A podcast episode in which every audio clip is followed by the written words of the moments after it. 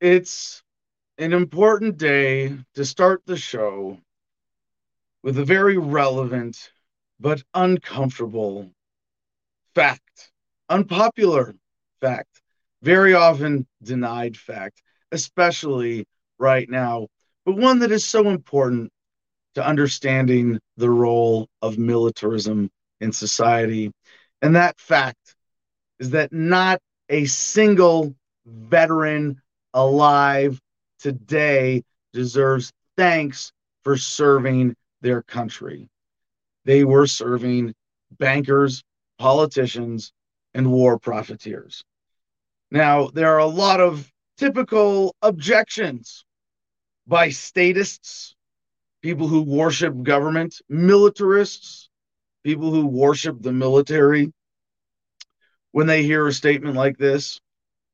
And even for myself, there has been a bit of a process in coming to accept this fact, having put my life on the line in uniform myself, having volunteered to do a deployment in a combat zone, having earned my combat action ribbon with the U.S. Marines. But there's something inherently contradictory in the statements that deny this. When you say, thank you for your service to a veteran, you're saying they're serving the country. Thank you for serving your country.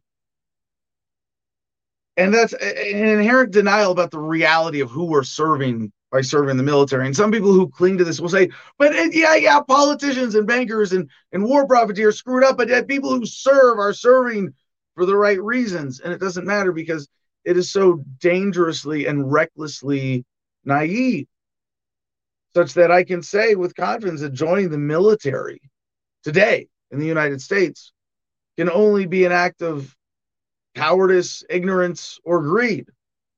Either you're you're afraid to take charge of your own life and set your own course, course and you need a military career plotted out for you.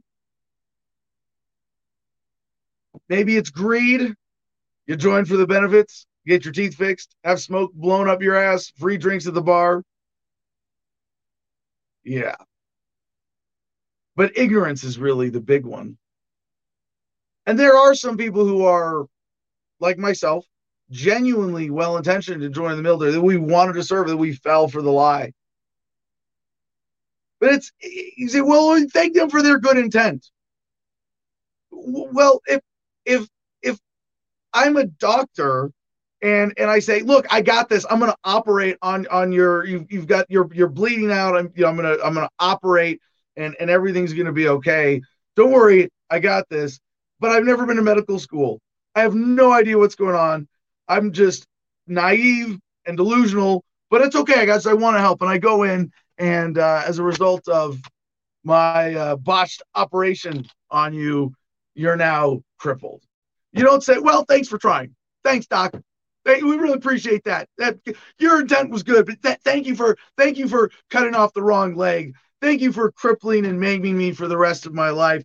Thank you for because you you tried. That's almost worse it's worse to say thank you for your service or your your your naive intention behind your service. It's it's almost paternalistic and yet excusing and venerating of that ignorance at the same time. So who are we serving as, as, serving bankers, politicians, and war profiteers? If you understand the nature of war, you understand that the people who set the policy, the people who benefit from it, don't send their own kids to war. No, they are war criminals. As Smedley Butler described it in his book, War is a Racket, and this is Smedley Butler. Yeah. Two time Medal of Honor winner, most decorated Marine in military history, blah, blah, blah, blah, blah. Wrote a book when he got out of the military, War is a Racket, in which he describes himself as a high class muscle man for big business who made Central America safe for United Fruit Company. By the way, in Marine Corps boot camp, they teach us about Smedley Butler. In the Green Bible, in your little green monster book that you get, you learn the history of the Marine Corps and how amazing Major General Smedley Butler was. I don't tell you about the book that he wrote, calling the whole thing a scam when he got out of the military. So there are people who still try to validate this and say that you've been lied to and coerced. But not everybody fell for the lie. People who join the military in this day and age, as I was, are still responsible for our reckless, naive negligence. And we can't say, well, everybody did. It was involuntary. They lied to you, and you didn't have a. You never had a. You never had a chance to fact check the government. You never had a chance to study history. You never had a chance to think independently. You just saw the TV commercial with the Marine Corps officer slaying the lava monster with the sword and said, sign me up for that. Thanks, but no thanks. So, right now, uh, I, am getting objections to sharing these ideas on social media. And, and, and even one veteran or one active duty service member, excuse me, on Twitter said, I'd like to think of it that I'm serving the guys to my left and right. Most guys joined thinking they'd be doing good. If I can do my part in keeping them safe, then my time in the service is well spent in my book. Well, then your book is fucked up. First of all, I'd like to think, in this case, Eagles, I'm more comfortable with my delusion than the truth. And as he said, I'm I'm stuck in. Uh, by the way, also I should point out when you say that I'm in the military or I'm I served overseas or when I was there, I was just serving to protect my fellow service members. That doesn't make it okay to commit a war crime. Well, I was protecting them while they were committing war crimes. I was just the excess. No, no. So on Twitter, this this gentleman responded, I'm stuck in this job whether I like it or not. I signed a contract back before I understood how worthless, worthless it all is. I can sit and wallow in that fact or try to make something good of it. I understand I don't deserve to be thanked for it. I just want to do whatever I can. Well, making something good of it is not the same as making excuses for it. No shit, right? But I, I had to respond, that's another lie. Does the military pay you to lie? I mean, maybe they don't pay pay this guy directly, obviously. But uh, do, do you think I'm stupid? You know, I was in the Marines, right? I know I know how this works. And since it was Twitter, I called him a fuck-faced liar. And because he, because he's a veteran.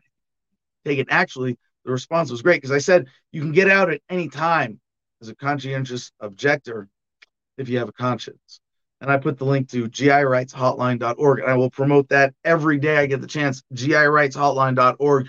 No one in the military has to stay in the military. By the way, it's not a contract. I mean, there's so many lies and delusions baked in this. They tell you you sign the contract. USMC, you sign the motherfucking contract, right? Uh, you suckers miss Christmas. You suck my cock. Uh, blind justice. We made the choice to terrorize communities to pull the trigger and murder strangers, to destroy house after house, searching for ghosts. Indeed, thank you, Blind Justice. Another global war on terror combat veteran who has come to acknowledge this difficult truth. So, the response from this active duty service member on Twitter was, No one ever told me about it, bro. Lol. Relax. I'll look into it. And sometimes that's all it takes. And it's often maddening for us as people who want peace, who want justice, who want to see humanity evolve past militarism, to escape these cycles of violence and trauma that repeat generation after generation. And when we see this delusion resulting in pain and death and suffering, it's tough not to get angry. And I am angry. I'm fucking pissed. I mean, I hear shit like I, I, when someone says, thank you for your service, it fucking angers me. and I, I, I respond politely always, uh, but really, you know, challenge them on this. Really, thank you for serving politicians, bankers, and war profiteers. Come on, you know better. Most people get a chuckle out of that at least, and keeping it in that fun conversational realm is often more effective. As pissed off as I am that when they say thank you for your service, what they are throwing at me is is a, a phrase loaded with not just bullshit and lies and pain and delusion, but the kind of delusion that leads to people voting for the duopoly over and over again, re-entrenching the military industrial complex, guaranteeing that this cycle will continue. And I say, no, let us break the cycle. Mrs. Blair on YouTube, my ex who was a Marine covered his tattoo of USMC. No, I can appreciate that. I will wear mine as a reminder next to my Iraq veterans against the war tattoo. And so I just say all this that while I feel this truly intense anger every time even someone says something as as thoughtless. And by the way, the thoughtlessness is part of what bothers me, right? Thank you for your service. I have to remember why I am angry. I am angry not because I want to be angry, not because I want to make the world an angrier place. I am angry because I want peace, because I want love, because I want harmony. And so I'm again reminded of this quote from John Lennon that I have right here on my desktop in front of me for every show. John Lennon said, When it gets down to having to use violence, then you are playing the systems game. The establishment will irritate you, pull your beard, flick your face to make you fight. Because once they've got you violent, then they know how to handle you.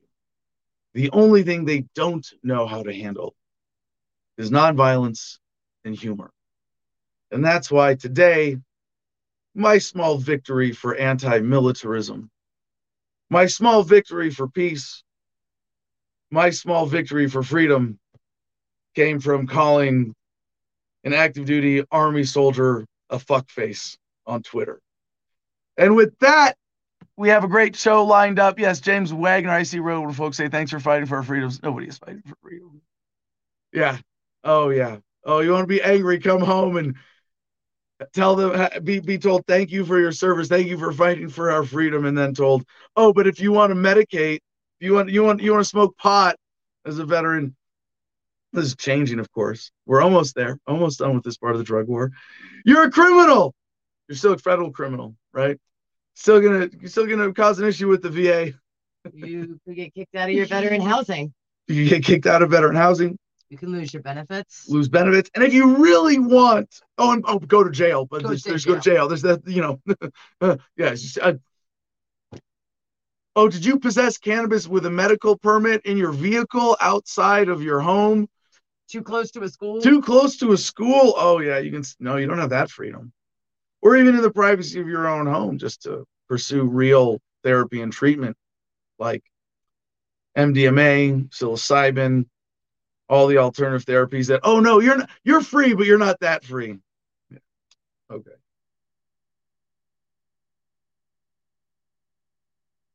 so to nonviolence and humor for today's show we got a covid block yes and plenty of humor there we got afghanistan block and by the way the title of today's show is very important because i covered this story yesterday and actually i feel bad for not quite seeing all the way through this because it I think I didn't say this, but it was in the back of my head. We'll get into this. The helicopter story, helicopterized without bullshit. Dude, hanging was in a harness, not a noose. Oh Jesus! Yeah, Christ. yeah, no shit. Yeah, yeah. Fucking media. Yeah, no, he was he was one of the troops in a harness, riding, hanging from a helicopter, not hanging from a noose. Right? Yeah. So uh, there's that. Biases exposed. Uh, we're gonna get into that story. We got a COVID block. Uh, you are not fully vaccinated in Israel now, unless you are triple jabbed. We've got uh, so we got the Taliban block, we got the COVID block, we got some more good news stories, we got some fun stuff. Uh, before we get to producer notes and our co-host in just a minute here, uh, a couple quick sort of weather uh, announcements to get out of the way. I don't, maybe not announcements, but I, I don't. I, I always, I, am always torn covering weather events on Adam versus Man. I don't even tell. I don't want to do like the weatherman thing. Like over here, you see, well, we green screen in the studio. No, but I, it's, it's like how much is it news? Um, well, when there's a natural disaster, and I, I, I'm talking about two things today: the the fires in California and Hurricane Ida. Um, semi-natural disasters. uh, somehow the, the the weather phenomena is natural. The disaster is a, a, a sort of naturally resulting challenge. Uh, but overall, the disasters are man made much worse than they would be otherwise. And in this case, The Hill has this headline New Orleans imposes curfew to prevent crime in wake of Ida. Yeah, because that's what you need when you have an, a natural disaster like this. Government telling you when you have to stay in your home. Are you fucking kidding me? Like, not your yeah. own common so, sense. New Orleans on Tuesday imposed a citywide curfew to prevent crime in the wake of Hurricane Ida. 8 p.m. to 6 p.m. It's going to be 6 a.m. That's got to be a typo. But you can't go out after 8 p.m. I mean, just I, I, know like most people go, well, my normal routine is this, and I only go out to like loot liquor stores after 8 p.m. So I guess it's not that big a deal. But you think how many times have you had to like go to? I mean, I'm sure there's there's there's all sorts of exceptions, right? But it means you're going to get harassed if oh you have to go see a neighbor to borrow a cup of sugar or maybe some medicine, or maybe you need to go to the drugstore after 8 p.m. for a, a minor medical emergency, or you you have some kind of flare up or something that you need some treatment for, or you need some toiletries, whatever it is to be comfortable. Well, guess what? On top of everything that's going on, New Orleans government's there to make it worse. And the power grid uh, is still going to be an issue for a long time in New Orleans. Louisiana governor tells Hurricane Ida evacuees it's too soon to return. Yeah. Yeah. Uh, more than 1 million homes and businesses in Louisiana and Mississippi without power, but restoration could take weeks, weeks, weeks without power for a million potentially in New Orleans right now. Healthy disrespect for authority on YouTube. I guess they missed the video of people looting in daylight. Yeah, yeah. Remember Hurricane Katrina? I, I got maybe you're afraid of like videos happening now. Like, and, and the, thing about looting, and, and I and I'm gonna say here's here's a dangerous, potentially unpopular opinion for a libertarian to have. I think I made this clear yesterday in a, in, in a different way, but to articulate it directly now, in overwhelming natural disasters, I am pro looting. I am pro theft. Yeah. You ready for this one? I'm gonna I'm gonna explain this one. Actually, we're gonna come back. We'll come back. This is this is fun. We'll do this one with Ant and Jim after we get them on in just a minute here. Yeah, you guys. Joey's like, uh huh. You see where this is going? Joey knows where this is going. All right, but yes, I am I am pro theft and looting in natural disasters, and I will explain exactly how that is in line with libertarian principles and the non-aggression principle. After the fold, uh, one That's more natural one. disaster uh, worth a quick update here from CBS News. Caldor fire racing toward Lake Tahoe. I'm afraid it's going to burn down the jewel of California. Ugh. So yeah, crews in California in a desperate fight to stop the Caldor fire as it races toward heavily populated areas around Lake Tahoe. Flames are now just three miles from the resort city of South Lake Tahoe, which hasn't seen danger like this in decades. Tens of thousands of homes there are under threat.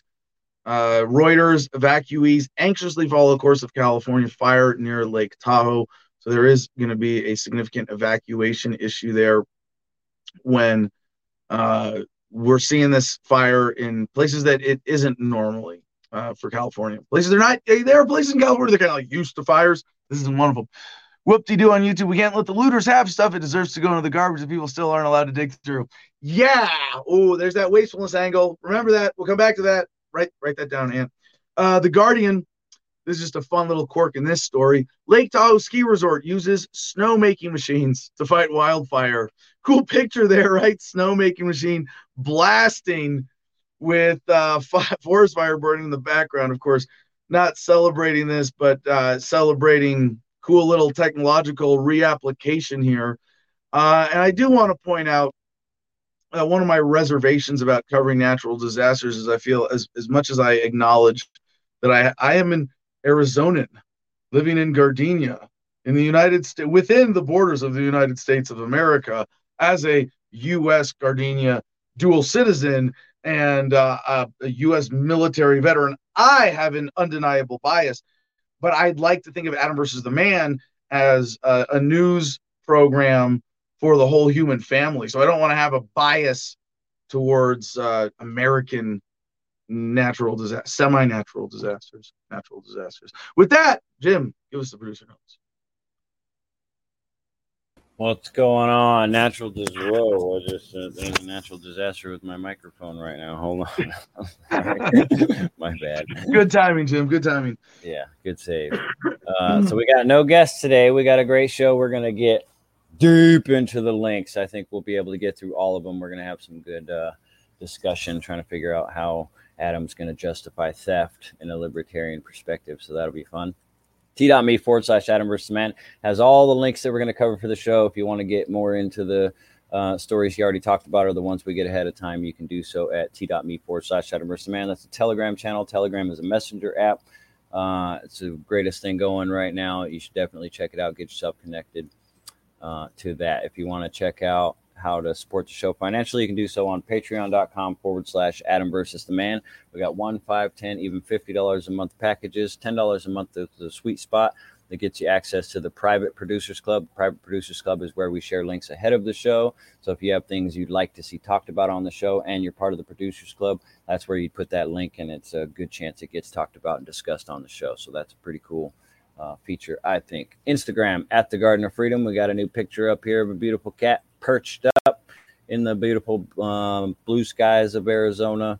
You want to see all kinds of good pictures and videos of life up in Gardenia. You can do so on Instagram. Search at the Garden of Freedom and uh, visually stimulate your eyeballs with pleasure. Next, we check out homefrontbattlebuddies.com, the best veterans nonprofit organization using alternative therapies to try to end the need for combat veterans in the first place. Uh, if you'd like to help them in their efforts, know that all of your donations to Homefront Battle Buddies are theft deductible. So that's the best feature around.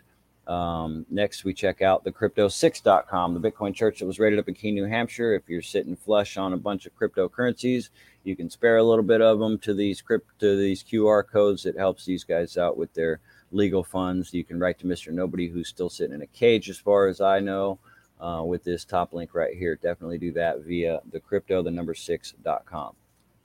Uh, next, we're going to show you gogreenenergyonline.com. It's the website we send everybody to that wants to learn more about solar powers, micro wind power, just getting your home zero energy, uh, self sustained off grid, no matter where you live. If you want to educate yourself to be able to do it yourself, you can do so at gogreenenergyonline.com. And the last promo I have for the day, I think by now, plenty of you already know what's coming is your daily slice of heaven. Here you go. The most beautiful angel on the planet is my granddaughter, and uh, I'm still not sick of sharing the picture. So I hope you enjoy. Have a good day. there we go. All right. So we got a quick story. Well, get and up here. We got a quick story. Jumped into the uh, producers club, um, but we don't have the video for this. This is from WFLA com. Arrest warrant issued for man accused of confronting NBC reporter on live TV. I, and I'm grateful that that at least News Channel 8 NBC, which is uh, WFLA, had the integrity to put in their title confronting NBC reporter. Um, but then they said, you know, he was uh, simple assault, disturbance of the peace, violation of emergency curfew. And I'm like, well, yeah, you, we have the video. Okay, because I didn't see the video wasn't in the story. And I'm like, what? And for obviously, the, the, the government is going to protect the you know state media. Um, which in this case is is what uh, NBC and MSNBC reporter Shaquille Brewster, which is funny because it's coming from another NBC story. The the media is not monolithic. I won't pretend that it is it is so singularly minded. Uh, but simple assault, disturbance of the peace for getting in someone's face. I like the story just said that. They didn't say he hit him or anything. There's nothing else to this. Um, but violation of emergency curfew. Again, yeah, right to speak to people on the streets, talk to reporters. Yeah, mm, no, just goes away because emergency. You got the video? Let's play this. I think I do. It's loading. Pretty sure. All right, you want to get to Jim and the Producers Club, and then we'll and we'll talk about looting and theft and a libertarian society in an emergency. Uh, Ant, how you doing this morning? Man, I'm I'm doing all right. Sitting here at the the farm uh, or the uh, the camp of men, as they say, you know, and women folk, I suppose. But there's very few of those out here. women folk. Yeah, what's that? So what you see you're at a it's in for people who don't know, uh, Ant is in Texas at an oil and gas industry man camp. What's the actual gender ratio there? Uh, probably 98% men. 98%. Good place to be a woman, right? If you like men. I, I got a friend that uh, maybe, maybe not. I, I, I, mean, I've had a similar experience. I, I mean, like when we were deployed, that's like that's what it was on the U.S. base. You know, a lot of military situations. Same thing. Leads to some weird dynamics, doesn't it? Uh, yeah, I have a female friend of mine who, incidentally, we both had the same wrestling coach, but at different schools. That same wrestling coach has now had two gold medal Olympians in wrestling, which is cool. But anyways, she came down here, and she's one of the very few females that I've known. Uh, and we, became friends because we're from the same town. And her new guy uh, was also an employee where we work. So it wasn't hard for her to find guys. All the guys just flocked to her, you know. So yeah, yeah. And it's guys who are capable and have money and uh, are are well compensated right now. At least uh, I hope you are. I mean, for putting up with what you put up with in corporate America. Now, oil and gas man camps. Are you dealing with COVID bullshit still? You know, they they tried for a while. Like I actually got kicked out of one of the, the little cafeterias because I refused to wear a mask once and uh, had the Wait, employee cafeteria where people are sitting down and eating. Eating. I thought right. COVID doesn't hit you unless you're standing up, though. No, Isn't that... I, I said the same thing, and then he said, uh, uh, he says, "No, I don't care. You're gonna have your mask on." I was like, "It's like I'm medically exempt." Well, where's your paperwork? I don't have to show you my paperwork to be medically exempt. He's like, "Yes, you do." I'm like, "No, I don't." Anyways, I told him to, to fuck off, and then he chased me out, wanted to beat me up. The the staff so no, it was, no, it was wait, hold on. I got I got to understand the hold on, I got to understand the corporate relationship and the premise here. Is this the company that you work for running a cafeteria, or it sounds like a contractor? No, this is the company that this is the, this is the company that we contract to put us up. So it would be the same as like you going to a hotel room. Is the staff like say at a hotel room want to get in your face and fight you, and you're the one paying them. So like a company is paying somewhere like 1.6 million dollars per month to this company.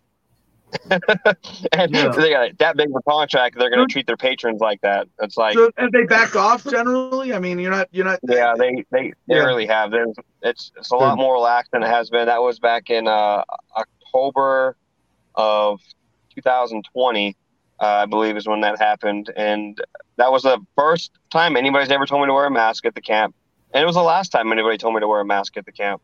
But that guy wanted to fight me. Gee, wow. yeah. Well, petty tyrants, right? Uh, there's uh, a lot of places it, where shit's getting just realistic. I I, don't say shit's getting real. I don't mean like people like like like in the like in oil and gas industry man camps in the United States. They're they're over the hysteria, right? And then there are some places where it's getting worse, and we're going to see that today. One of the predictions that that I made, or things that I sort of observed um, oh, uh, James Wagner has Guy to with add epic beard hair combo. That must be me, I guess. That, I think that's you. Bottom of my shirt. If the troops defended freedom, they'd attack the government. It's one of my favorite this is shirts. An Adam versus the man shirt. We'll start making those again by the time we relaunch. Again, quick production reminder: next Tuesday, interview with Australian PM David Limbrick is our last show of this season in this format. It's been an awesome run. We are coming back after three weeks from that as a weekly, and uh, it, I'm I'm really looking forward to this. And so uh, we are going to come back with the website organized and merchandise by then. And that shirt, actually, there's I have a newer, better version of it. But that was my graphic with the uh, Full Metal Jacket helmet repurposed in there. All right, so do we have we have the video? Uh, yeah, I got the video. Uh, You want me to play it with audio so you can hear uh, everything, right? Yeah, it's a, it's a, it's do it. you need to hear it. Yeah, okay.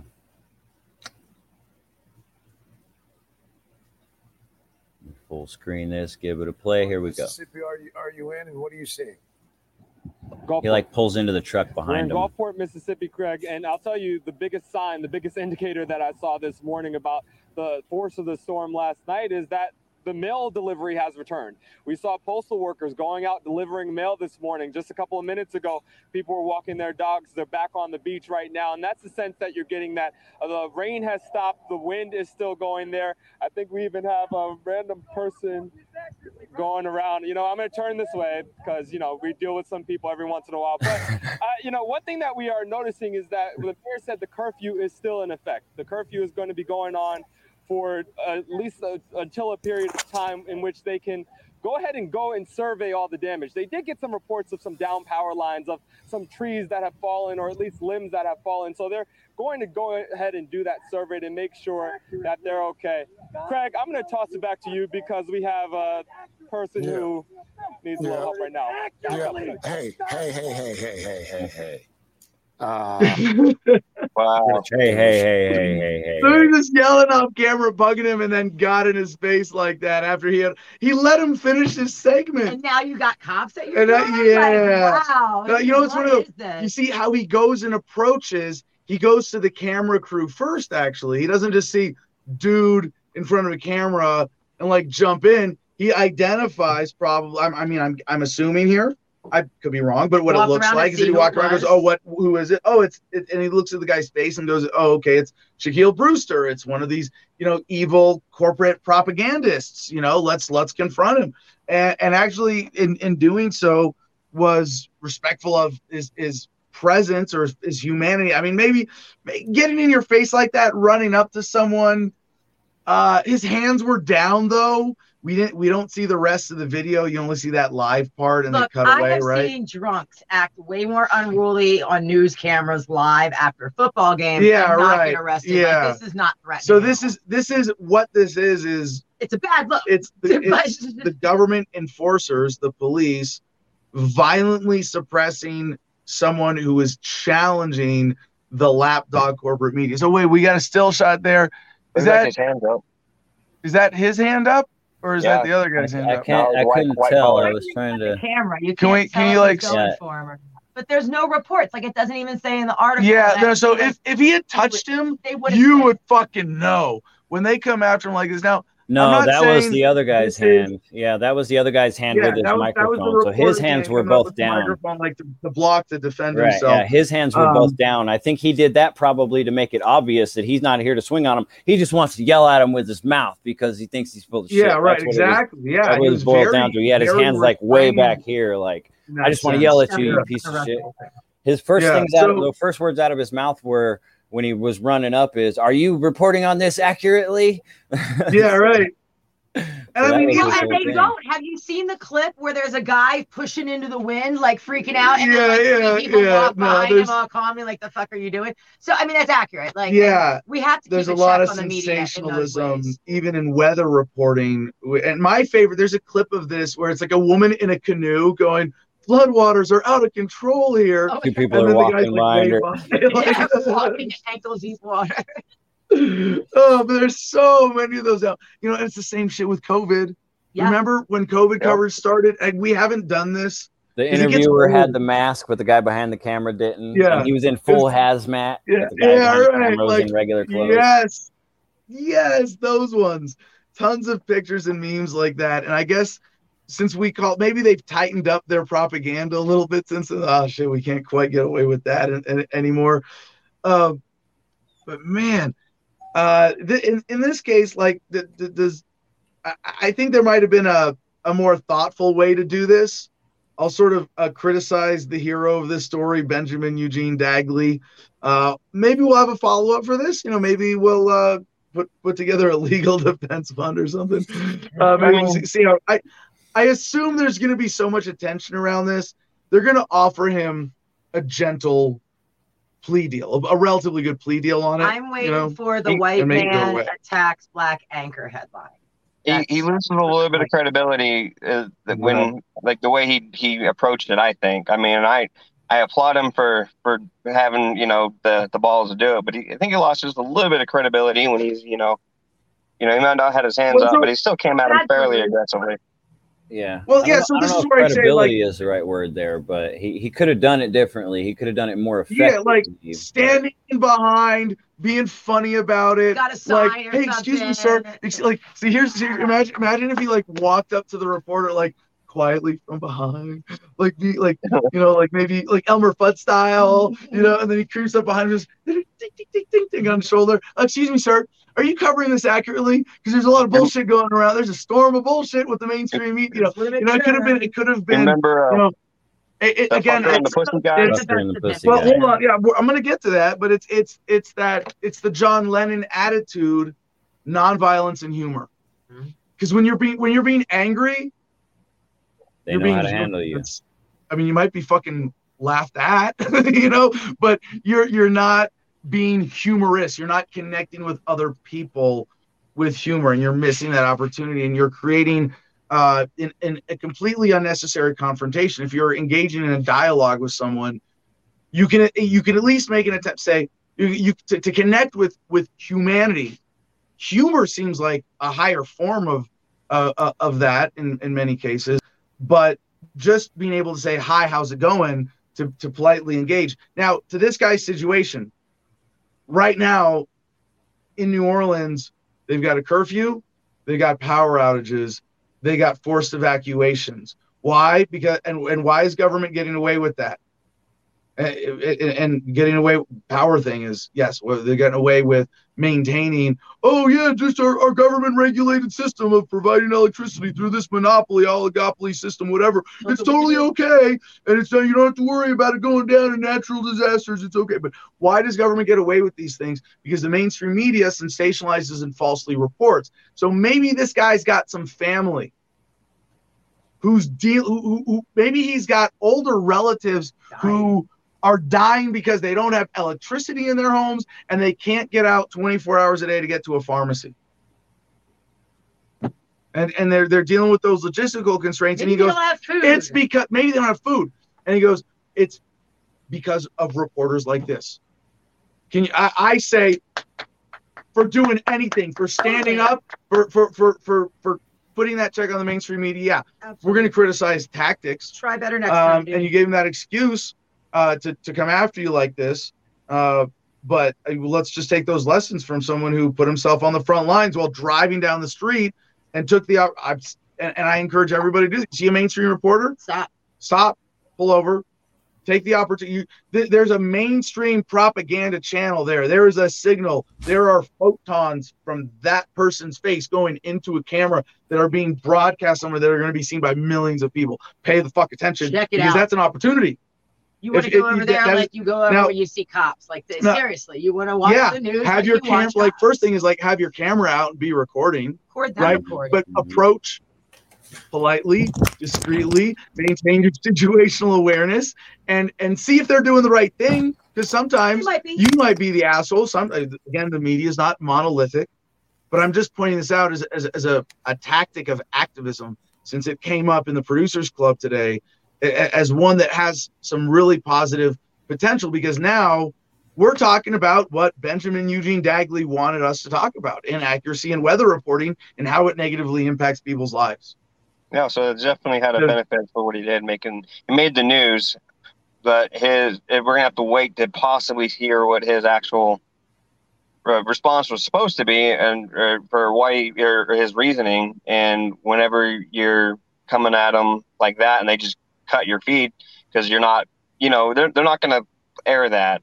If he came at Of him a more passive and more funny, they might have humored him for a little bit, just long enough for like the fucker and the pussy guy to get at least a comment out on what he was trying to say, you know, before they go, oh, fuck, cut that feed. You know right. what I mean? So like Like the Fun- Black Friday guy. So like on yeah, so like honest open media in that situation, reporter will handle it differently and be like, "Hey, we've got an, a breaking scene here of an irate local who has something to say, sir. Uh, do you mind if I finish my broadcast and then talk to you?" Okay, cool. I'll talk to you. Or if he jumps in and they're like, "No, I'm hijacking your stream, motherfucker, because I got something to say," you know, then, then it, it can unfold in a in an open, again, humorous and human connecting way rather than the you know the angry confrontation. But I, I you know again to to Dagley's credit, it is more important that we acknowledge the bigger tragedies resulting from dishonest media than you know we we get hung up on decorum and dealing with them. What's this one? Um, Yeah, I'm not sure what they're were going on about in this one. I'm I've, I I agree that I don't understand. Uh, but if anything, I'm being sympathetic, uh, absolutely sympathetic to, Right, to I this don't understand the gentleman. context of that. yeah, it's, like, it's it's gotta Yeah. be bad So- and stressful down there. Of course, your emotions are high. Like So let, us see if we can talk to this guy. I'd love to interview uh, Benjamin Eugene Dagley if he's doing inter- his lawyers are probably saying no, don't say not anything yet. publicly. Maybe But uh, let's reach out to him. Let's see if we can get him on the show. But that's a perfect segue to libertarian justification for looting and theft during a natural disaster. And yesterday, uh, the to stop looting policy came up in our coverage, and I said, "Well, I why would you stop someone from going to a grocery store that they depend on for food because the power's out and the grocery store can't sell them that, and if you don't let them go in and get the food, it's just going to go bad anyway." And as our commenter pointed out yesterday, that a lot of these laws create waste when they say like you you, you know you have to throw out food if it's you know hits its expiration date but you can't give it to homeless people. You know you can't give it to someone who's starving. You have to throw it out and destroy it. And so i'm going to go back and rely on stefan molyneux's explanation with a specific uh, example. This is this is the good stefan molyneux the old stefan molyneux you know before he went trump tard Pre Uh, Stefan. yeah, the, the original Stefan Molyneux. Uh, Stefan Molyneux, the, the philosopher, not the propagandist. Uh, but he was talking about the example of someone dangling off of a building. Say you fall, say you're you're you're and this is a you know crazy example, but it, it makes the point. You know, if if you're you're washing windows on the side of a building and your harness breaks or something, you can't get up, or you're you're you're dangling. The only way for you to not die is break the window of an apartment and go into that apartment, swing in and live. The libertarian ethos does not dictate, oh no, you that's somebody else's window. You can't break that. That would be a violation. You have to suffer and die. No, no, no. That is an oversimplistic misunderstanding, misapplication of libertarians Totally. Uh, libertarian principles and the non-aggression principle and and it's it's not that there can never be a violation of the non-aggression principle it's just an understanding as a statement of fact that you by virtue of owning yourself are responsible for your actions. So if you break a window to sa- to save your own life all you got to do is pay for the window everybody's good. You know no the- a reasonable apartment owner is not going to say oh you broke my window there you need to die. No think Right. about it like basic concepts of of justice and so it's we, we made this point i think monday i made a- another dumb point about like oh look if i flick joey's forehead without asking her permission first i'm assaulting her and violating the non-aggression principle. You know what is you know a violation of the non-aggression principle? Yes it technically is but think again what is the purpose of libertarianism? Or or rather if we embrace the truth that is libertarianism why do we do that right? It's because we want to maximize value. We want to make human life better for people. So part of the application of the philosophy and the understanding of justice and ethics and the non-aggression principle is that we get to prioritize based on market demand with freedom of choice what violations of the non-aggression principle are we going to uh, apply our dispute resolution services to? Is Well- joey going to file a complaint on social media because i flicked her on the forehead without her no of course not you you know, Doesn't non-aggression um, principle apply so- to survival, though? I mean, if, if you're not doing it uh, for any other reason other than self survival. Like you said, we we are we own ourselves and we're responsible for our own our, our own everything. And if, if by survival uh, you're only doing it as a survival means, like you said, you make reprimands afterwards. Like, hey, look, I had to do this for my survival. It's not really a violation at all. To, to call it a violation of the, it, it, you know, it is a violation. Yeah, You're, it hold a violation, you're- but you're- you have to make the victim whole. Is all. Yes, yes, and and and and and and I'm glad you tried to phrase it that way to put it in terms of principle of doing it for survival. It's not doing it for survival that is the criteria. It's that you are making a judgment that more value will be created by your actions than destroyed, and you take as a libertarian, as an ethical person, responsibility for your actions. So another sort of dumb hypothetical in this that, that's fun to bring in for the thought exercise is the Heimlich maneuver. If you see someone choking and they're not signaling, they're out of control. Like, I mean, if you go like this, this is accepted as a signal in our in our world. Please give me the Heimlich maneuver. I'm choking. Please help me. You can violate my body physically to help me with this choking situation, right? But as long as just flailing, choking, and you you give them the Heimlich maneuver, you go, oh well that's not a violation you're not going to you know say oh well you did that because you vi- yes you violated their self-ownership yes you took control of their body the result was their life was saved so they're going to be grateful for that even though it was Maybe. technically a violation. Well Maybe. now there's a fun counterexample to this that comes from that doctor idiot from um, arrested development where he, he, thinks that someone is choking and they're not and he goes up to them at the pool and, and like pounds on them and then breaks a couple of their ribs. It's like yeah you're oh, you're fucking responsible for that shit too right? And says sorry to say but libertarianism has become more important than liberty uh, well even then liberty is not the ultimate value. The ultimate value is value. How do we maximize the value out of the human experience right? So yeah, we- we're getting into these like esoteric rabbit holes, but I think it's important for libertarians to understand this in order to you not say, oh well, my philosophy doesn't apply in a looting situation or dangle off a bill. It just as much applies. In fact, it's all the more important to understand ethics and apply it consistently in a disaster situation when people are suffering following a hurricane, following a power outage that's going to last possibly weeks for a million people.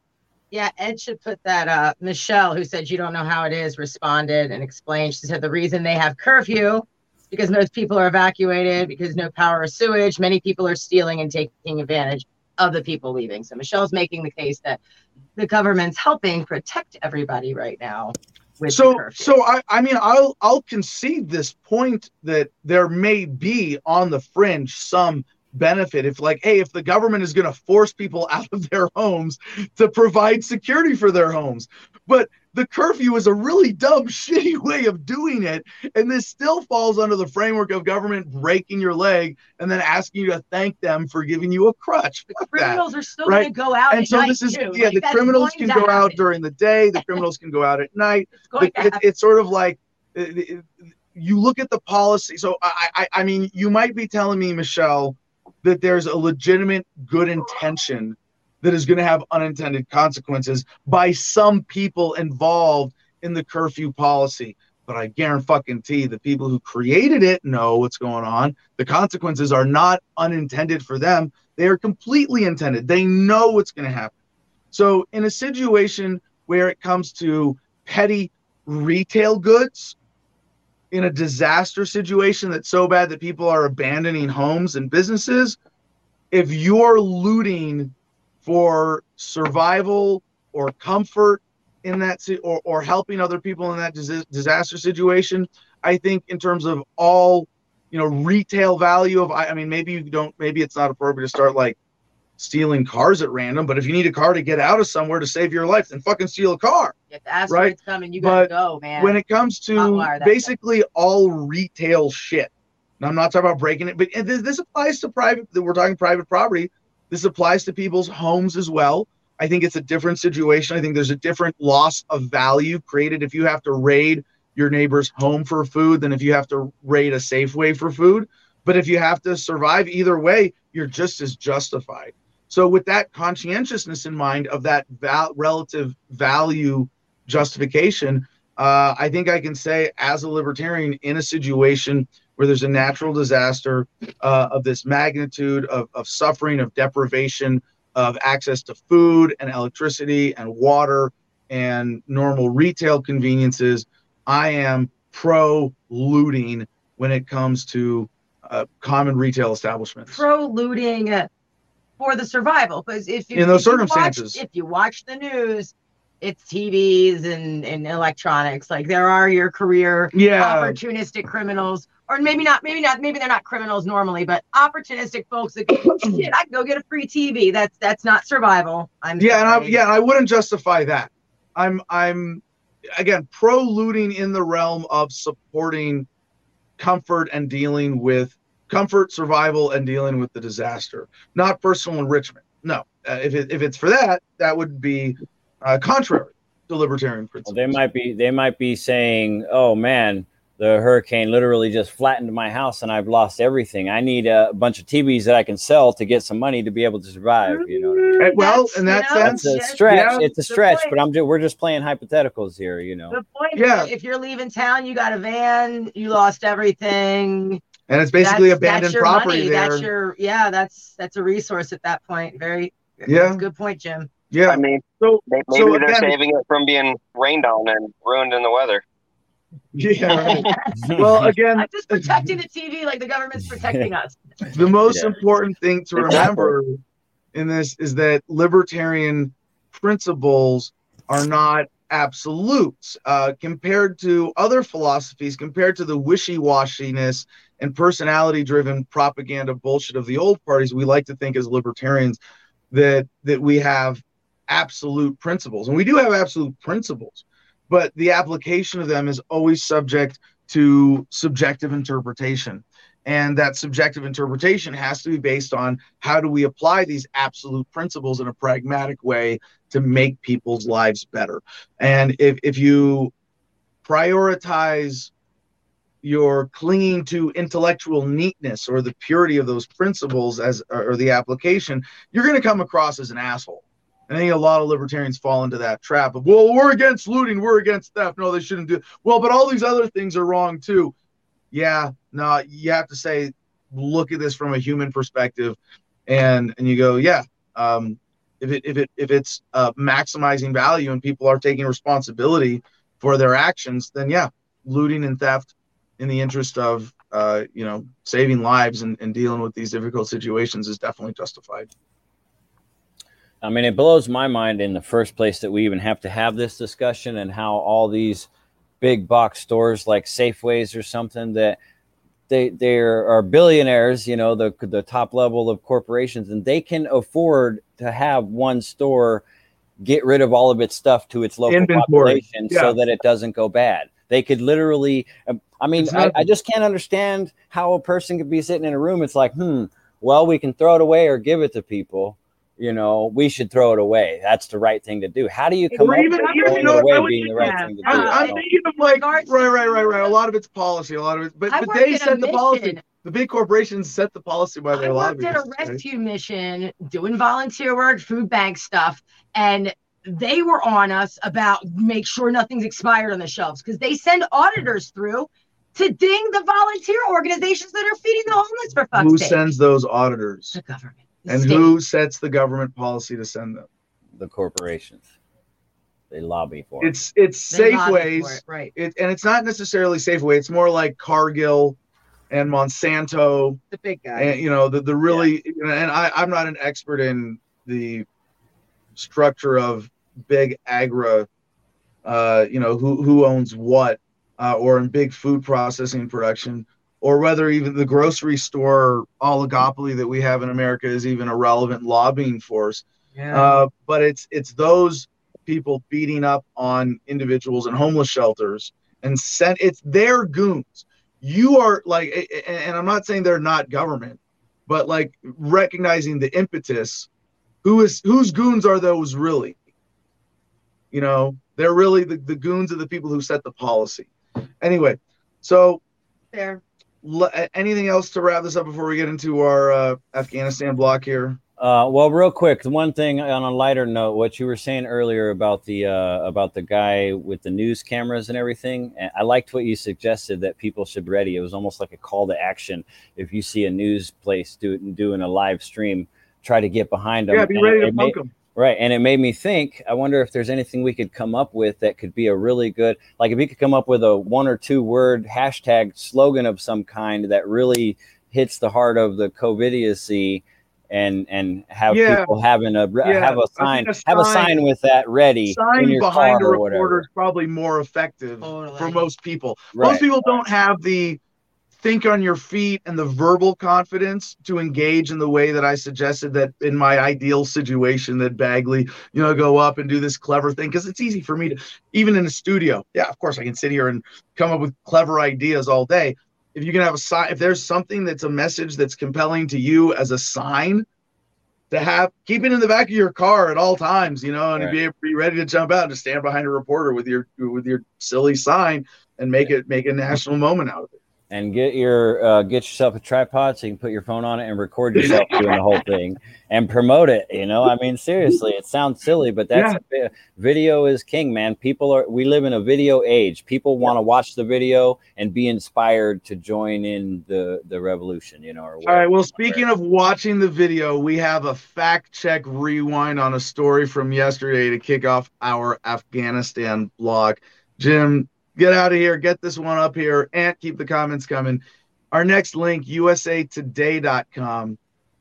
Fact check video shows Taliban fighter attached to helicopter, not public hanging. And when we saw this yesterday, uh, I, I, I covered this. I was like, you know, there's got to be some justification. I, I went with the wrong angle with this on the air. I got to admit, I, I went the wrong way, thinking like, well, if they're doing this, you know the story's got to be that it's like the, the, the guy that's hanging has got to be you know somebody who you got a bunch of children killed with a drone strike or some shit like that right? And we go all right understandable. Um, but eh, what i think is really important is that we we see these stories about the taliban that we just scrutinize based on what we know of humanity because a lot of these stories are being reported in the framework of dehumanizing the enemy. This is still something humanity really needs to work on. This is a, this is a big fucking deal. I would like to think that we live in a you know globally connected world and everybody can be humanized, but they can also be hugely dehumanized when people aren't paying attention. And I, I'm hearing people compare the Taliban to the Nazis, and it's like, wait, in the Afghanistan war, if it was the U.S. military versus the Taliban, which one of those was eh, was, was occupying a country on the other side of the planet as opposed to their home country? Oh yeah, the, what, what, were the Nazis doing again? Mm, yeah. So I, I'm I, am not again. I, I'm cautious to not jump to the Taliban or the People's Militia of Afghanistan. And this Scott Horton uh, pointed out to me that they are the People's Militia of some people of Afghanistan, not, you know, of all people. And they're not perfect. They're still a government. They're still trying to rule, but who knows? Maybe as the rebels who just defeated the empire, they're of a, they, I mean, they're not the same people they were 20 fucking years ago. 20 fucking years ago. So to expect them to be the same is, is ridiculous. Jim, thank you for getting this video up. This is the Taliban hanging someone from a helicopter in Kandahar uh, was came from a comedian and stoic libertarian legend. It's funny they're trying to blame this on like a libertarian. It's a libertarian on Twitter. Yeah, wrote uh, tweeted this on August 30th. But the thing is, that got 2.6 million views, and the claim that the U.S. used a U.S. supplied helicopter to hang someone as a gruesome public hanging became the story. And there are a lot of people who are spreading this propaganda deliberately. Military industrial complex, online trolls. They want to dehumanize the enemy. They want to make it easier to go to the next war, right? They want you to, to, to, to go, oh my God, 2,500 American military died. Never mind tens of thousands of Afghan civilians. Ricardo, the Lionhearted on YouTube. I don't trust any mass media that uses CIA spoon-fed news. Manufacturing consent is all they do. Now, to but to this video, so there are some people, like I said, who have to dehumanize the enemy. There's some people in the United States who are militarists. They believe in militarism as a religion, so they will promote any narrative that justifies American military efforts, whatever they may be, even though they're all criminal imperial efforts essentially. If they are going to see something like this, they're immediately going to take this as the opportunity. We don't have to trick them. You put this footage in front of, I don't know, how many Americans would, would do this? You put this footage in front of that many American, you know, I don't know, a quarter of the American public. They're going to go, Taliban hanging someone, Taliban evil, they're bad. Let me share without even looking into the story. But at a bigger level, psychologically, deeper level, psychologically, and this is why I'm a big fan of the slow impact of the internet effect, bringing people together, causing us to recognize that we are a global human family, seeing that there are not people who are not people, but somehow dehumanized on the other side of the planet. They're all human. But the natural human psychological tendency to bolster our own egos, our own sense of self, is called downward social comparison. Hence, downward social comparison theory. You can look up if you really want to get into the subject. And downward social comparison theory is actually summed up possibly best by what is often attributed as a, a Muslim or an Arab traditional saying me against my brother, me and my brother against our neighbors, me and our neighbors against the next neighborhood, our city against the next city, our province against the next province, and our country against the neighboring country. And and and it, it, it explains that sort of you know pyramid of outgroups until you get to the whole human family. And I, I think what is most important in that internet effect of connecting people is that you don't see that disconnect or that dehumanization anymore. But the point of downward social comparison theory is that at all of these levels of in groups and out groups, we like to see ourselves as better. And you could describe this perhaps as a deficiency in the human ego, for which psychedelic induced ego death might actually be the right prescription.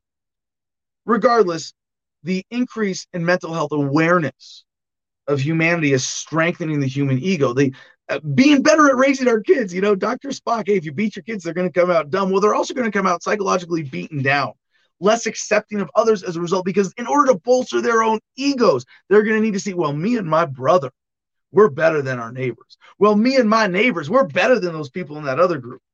Well, me and my religious group, we're better than the people in that other religious group. Well, me and my ethnic group, we're better than the people in that other ethnic group. Well, me and my nation, my tribe, my country, we are better than the others. And a lot of Americans are victims of a massive planned psychological manipulation that leads you to be beaten down, to cling to that nationalism to seek out strong leaders who are going to motivate and inspire and give you confidence in what is going on in your subconscious, which is your brain saying, Well, I'm not good enough by myself, but if I'm part of this bigger team, I'm good enough, I'm smart enough, and gosh darn it, my government loves me because I'm obedient. No, no, no. These are the biases of human psychology that mean so many people, when they see this story, man dangling from a helicopter, they go, oh, Taliban evil. But it's okay because I'm I'm one of the good guys. I'm part of I'm I'm one of the white people, and white people are better than Arabs.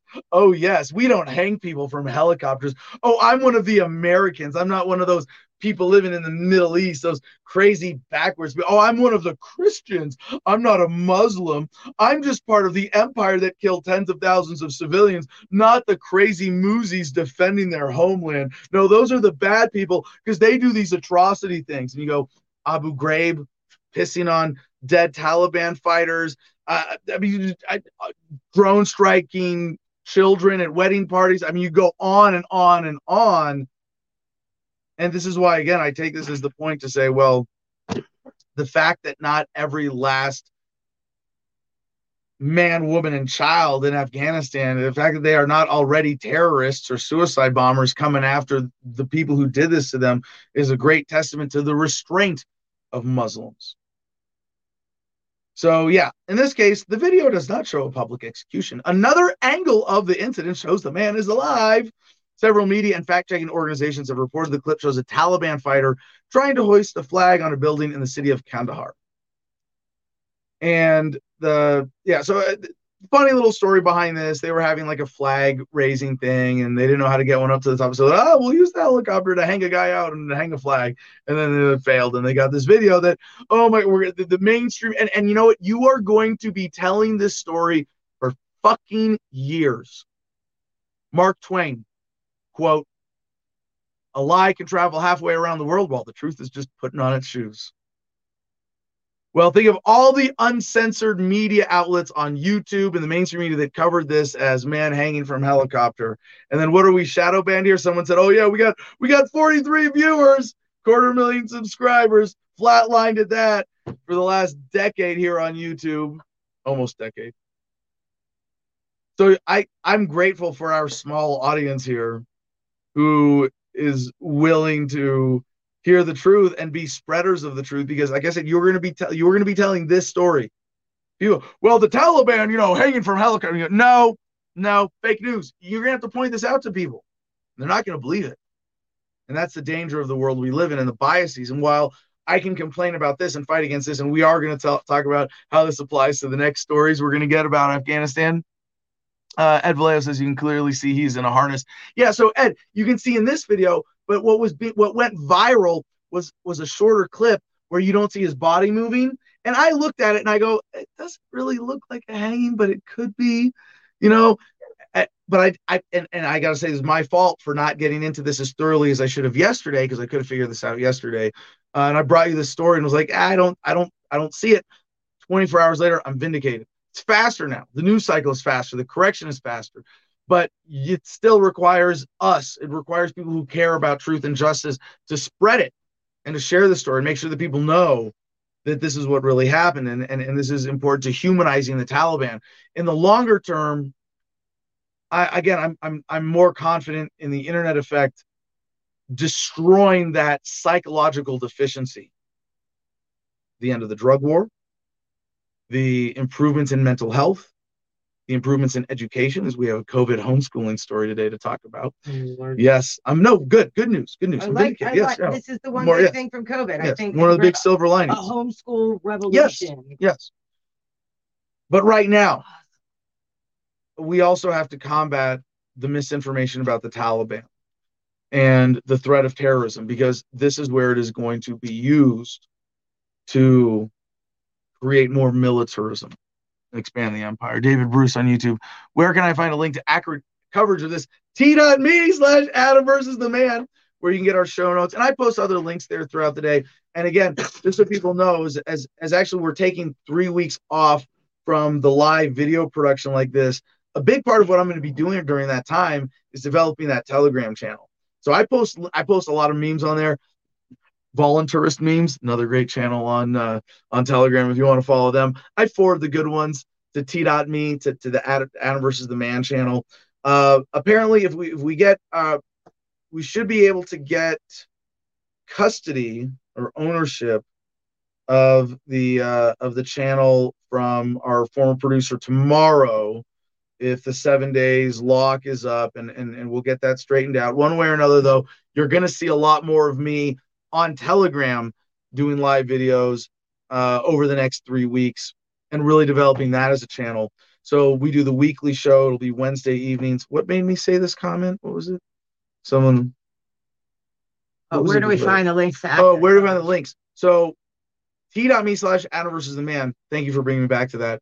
Is also what I, I is kind of going to serve as my response to the Drudge Report as a link aggregator and we're going to be using the production team and and i hope to have a team behind me to really make the Adam versus the Man Telegram channel everything that it can be. Um, I'm gonna get off Instagram. I'm fucking done. It's Facebook. Like I, I don't want to be on Instagram anymore. Um, I'm I'm gonna make. I, I've been. It's been on my to-do list for a while and in the back of my mind, but I'm gonna make this as a public pledge now to the audience. By the time we come back three weeks from from next Tuesday or next Wednesday, I'm gonna be off. I'm gonna be off Instagram. It's gonna be off my phone. I'm gonna I'm gonna put up a gone your- fishing sign. No, find me at t.me slash Adam versus man. Your team will be active on social media platforms, directing everybody there for you.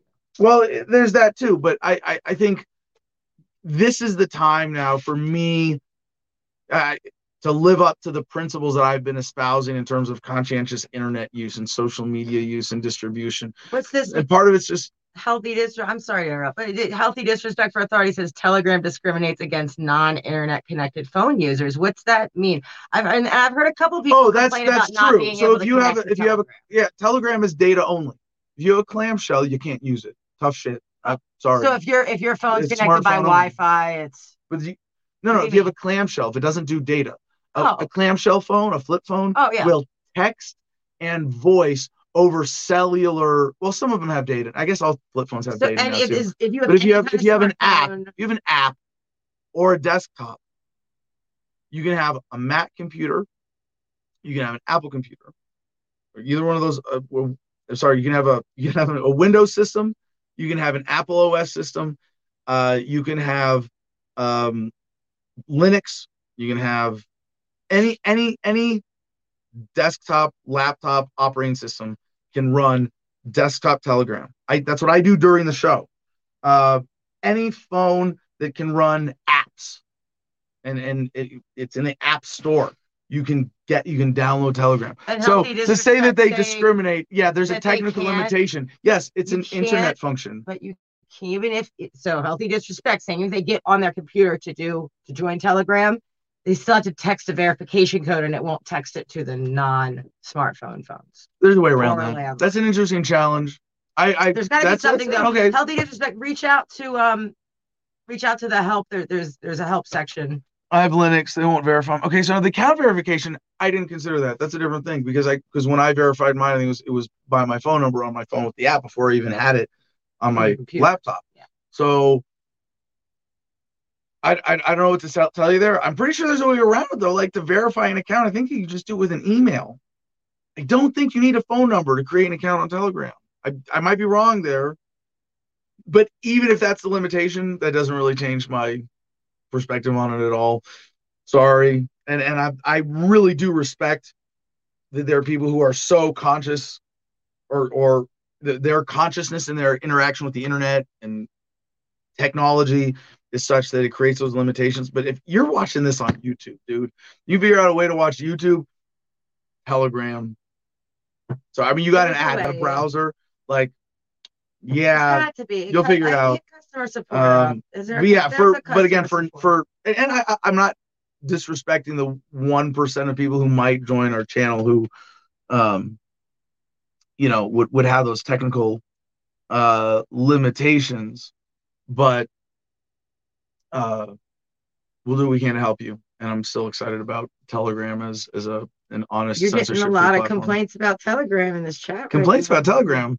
Is, is it all is it the only thing that they're saying on the Uh, verification thing though? No, Cameron Ireland says Telegram sucks because it downloads all the videos if you're on a phone and fills up space so fast. Ed's It's in the complaining about it settings. too. It's in the I say settings. that doesn't happen to me. General, hold on, but That does not happen to my phone. change your settings in Telegram. Those are your app settings. The You know what? It's, it's, it's a totally reasonable complaint. Yeah. But the complaint here is not that it does that automatically. The complaint would be that those are the default settings and you have to go into the settings and change Sure. that if you have that, if you want. But that's true about every app. If you're data conscious that way, and for me, for what I follow, um, like for instance, voluntarist memes, they post videos.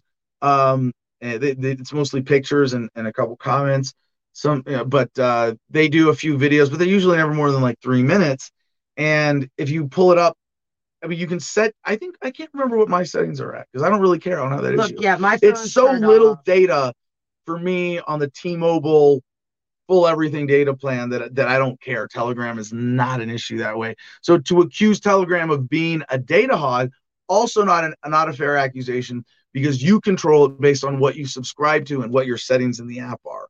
I think the settings are at that way default so that if someone is messaging you and they send you a clip of their puppy playing in the backyard or of them stripping naked for you, you know, they don't, you know, oh, I go down, show, it pops up automatically, and that's kind of convenient, right?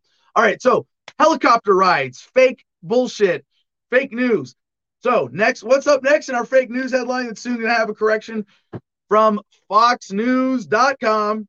Taliban commit house to house executions in Kabul after U.S. exits as chilling audio demonstrates Afghan's fear.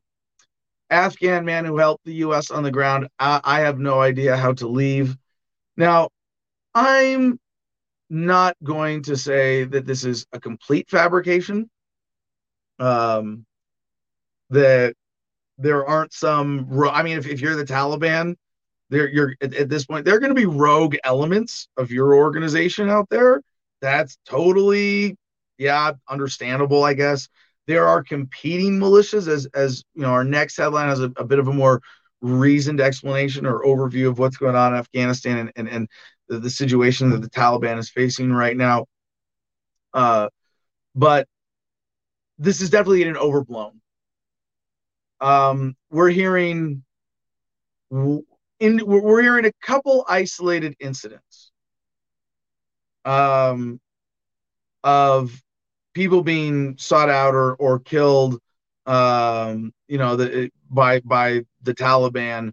Um, but if you look at what they're broadcasting, look at their original sources. I mean, they empty, they're emptying jails. Um, there are going to be, there's going to be a lot of. They're good, but what this is being spun by the American mainstream media to fit this narrative to satisfy the psychological impulses of beating down Americans with downward social comparison theory to be like, hey, you know what? We yeah, we screwed up in Afghanistan, but don't feel too bad. Taliban's worse. That there that's a big part of the underlying sort of unspoken psychological message that the mainstream media is playing into here. But their bigger incentive, of course, is to feed into the narrative of the military industrial complex, create another excuse for more war. So I think this is one of those things that is is the most dangerous right now in the propaganda around Afghanistan. Is that they're going house to house, they're murdering people for having cooperated with the Americans. Well, I mean, I don't want to be unsympathetic to the traitors here, but let's say America was invaded by the Chinese. And Adam Kokesh over here said, you know what? Fuck it. I'm a Chinese style communist now. I'm with them.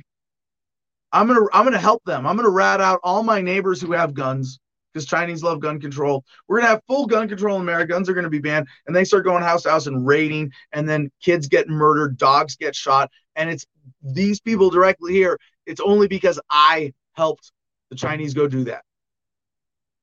How would you feel about me? Imagine then the China, the, the American rebels here, despite me helping the Chinese, somehow beat the Chinese empire out of America. And I'm sitting here like, hey guys, uh, uh, we're cool, right? No, we're fucking not. And so if they're not going door to door, it would be another extreme testament to their restraint, but they're also not stupid. And this is why they have taken the approach of forgiveness, at least officially, and in their main narrative of what they're trying to get out. This is the policy of the Taliban. Again, I don't deny that there are going to be some rogue elements, that there are going to be other militias, that there are going to be plenty of people who, like, imagine again, imagine if I turned Chinese troops on you and your family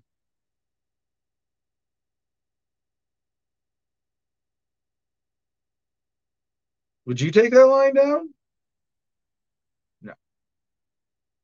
The fact that that, that, that Afghanistan is not an absolute murderous bloodbath as they because the US was there for 20 years.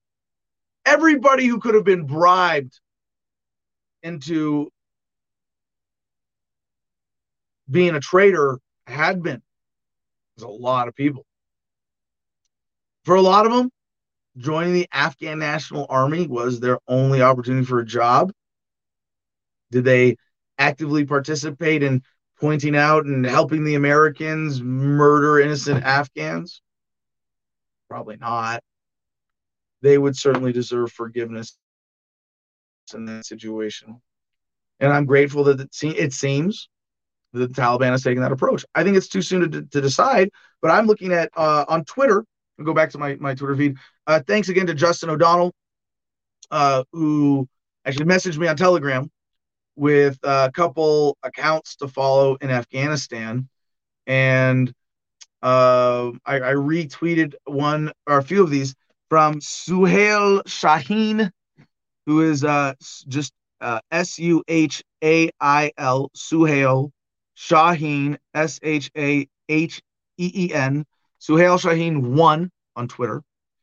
And um, this is, he is on, according to his profile, member of the negotiations team and political office spokesman for international media.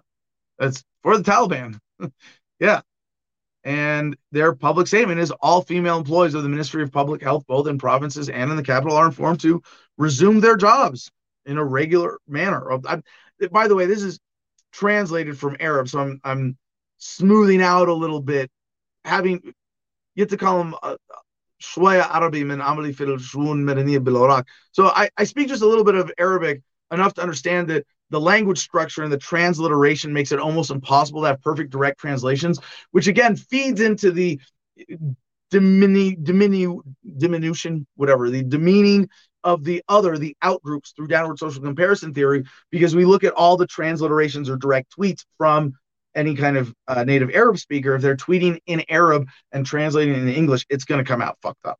But even for uh, you know people who speak English, uh, who are native Arab speakers, the differences in in the structure of the language often makes things come come out sounding kind of awkward. So I don't know. I, I mean, I should I should probably read it word for word, but with that caveat, I don't feel like I have to sort of smooth things out.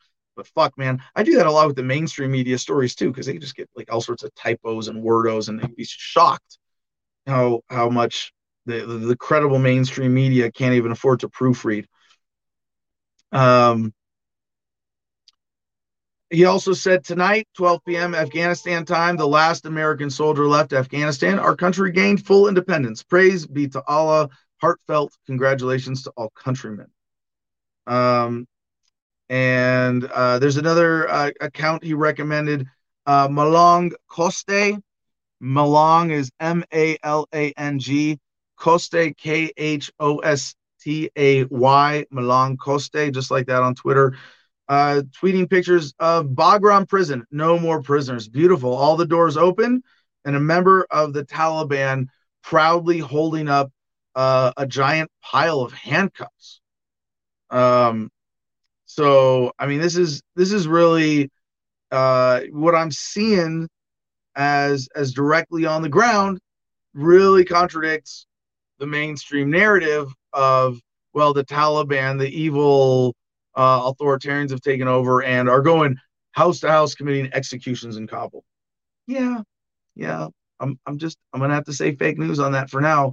I don't know how how fake.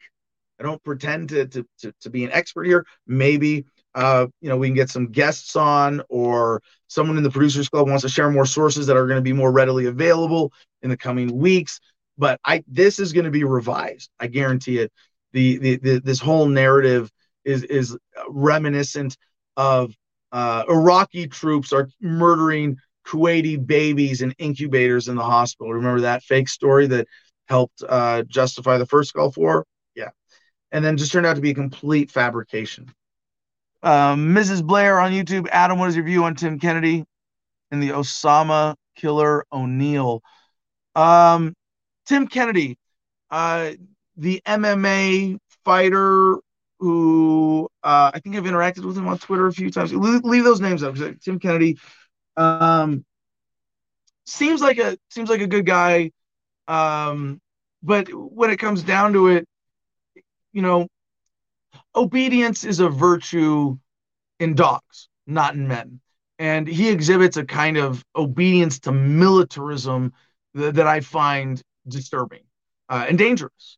And I understand when you're in combat sports and you got to project a, a machismo, it's very tempting when mainstream masculinity is so toxic to embrace toxic masculinity to to appeal to that macho marketing incentive uh, as opposed to divine masculinity which is is is confident enough to not be a bootlicker to not be obedient and subservient but to stand uh, in your own sense of of truth and justice and righteousness. And then uh, the Osama killer O'Neill that's the those the Navy SEAL. Oh, by the way my my my analysis there of Tim Kennedy based on my previous interactions. I don't know if that's reflective of, of, of how he still is. If you're talking about O'Neill, the guy who claimed to kill Osama bin Laden, um, I remember when that came up, looking into it and being like, "Yeah, this guy's full of shit." Um, and I don't really care enough to to remember how he's full of shit because it's just it's military lies, bragging. Uh, you know, I did this for Dakota Myers uh, met Marine Corps Medal of Honor winner and, and really dissected his story. And Bing Crosby, I think it was the author who co-wrote his autobiography, whatever uh, story of this. And it turned out to be all bullshit, like proven by military records that his Medal of Honor citation and the story he told the public was totally false.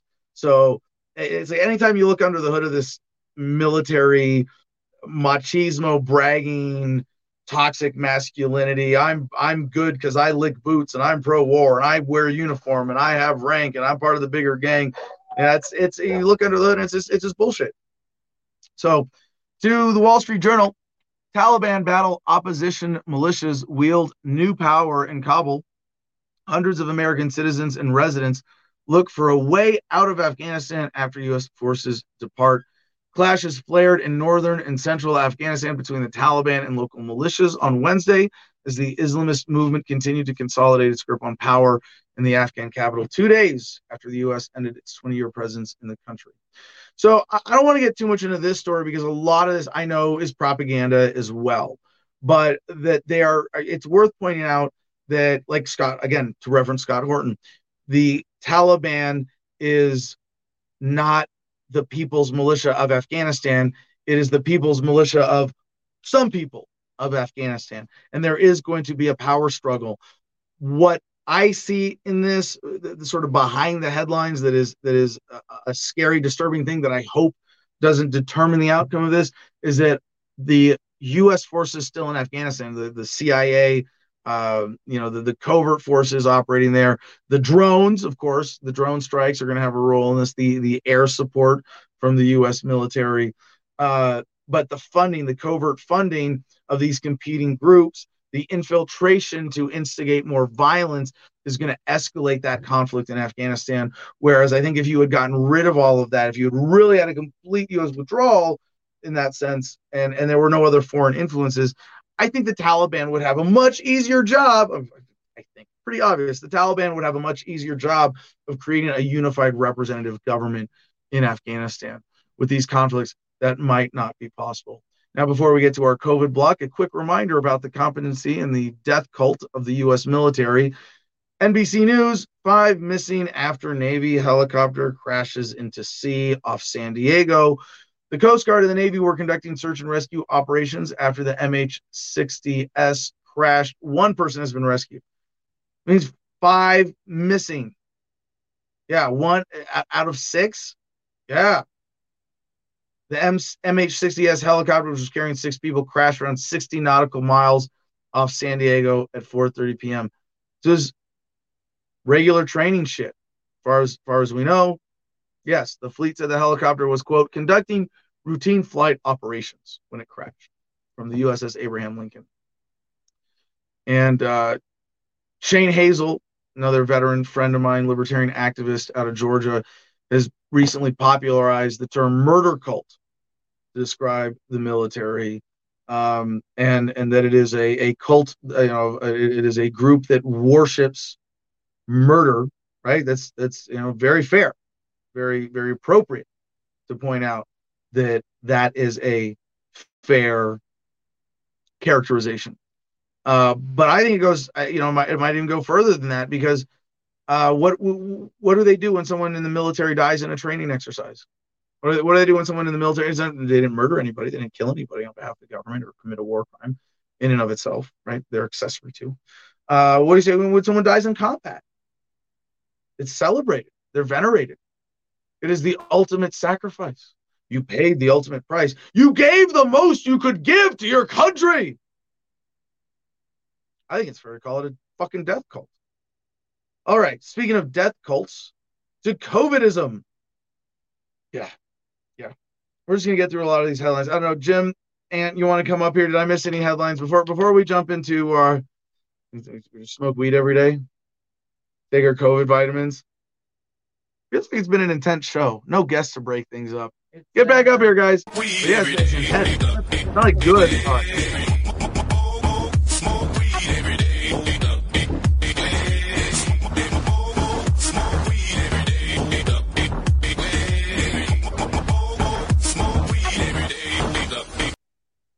Wait, one of us is working for the man. I thought Jim was going to get on screen here and smoke with us. No, so this is this is uh smoke weed every day when you're no longer working for the man. We had and, we had a we had a company come over, so I had a distraction yeah. going on right at that perfectly bad timing. So sorry, I couldn't. I'm trying to get one. my newborn granddaughter high. Goddamn child services is here checking on us already because I'm broadcasting with Adam versus the man, and you know that it's getting more. Yeah, I knew I knew we had company coming over, and I was thinking in my head, I was like, I know it's gonna come over just at the right time where Adam's gonna happen. I'm never on video all this time, and it just so happens when company's coming over. Oh, Adam says, Jim, get up on screen and smoke some pot. No, can't do it right now. Sorry. Yeah, that's the reason right, I don't do our producers the show club. at work, just because. Sorry. Yeah, that's the reason I don't uh I don't run the show at work around a lot of other people because then I'll be going in for random every other week. yeah, yeah, right. Uh, well, uh, I see in our producers club we got major blow to vaccine effort senior FDA leaders stepping down. I've already actually got that story in the links, Mr. Liberty. Check the links before you post during the show. All right. Um, so, Ant, uh, before we get to our COVID block and our grab bag here, did I miss any comments or any angles on uh, on Afghanistan? Or anything we've covered so far? Uh, there was one that I was wanting to bring up, but I might have already lost it. Uh, I was having some connection issues. Let me see if it's still there. Um, yeah, I, I think I already lost it. I think it's too far back. Do you remember? But, uh, but no, just there's a lot of people that are that have some pretty. Uh, there's just a lot of people that have a lot of opinions on on Afghanistan right now. Well, you know what we say about opinions in yeah, the my connection. oh yeah. It's opinions are like assholes. It's really fun to put stuff in them. Wait, did I say that out loud? I mean, wait, no, that yeah. that was a Marine Corps thing. yeah, uh, yeah. No, okay, so the Navy. That, thank you. Well, we are in the Navy. You know, the men's department of the Navy and the Marines. Uh, wah, wah, wah. yeah. All right, Ant. Ant will be keeping on the comments while we get through this COVID block. One, one, one more, one more. Joy's gonna. What? What? What?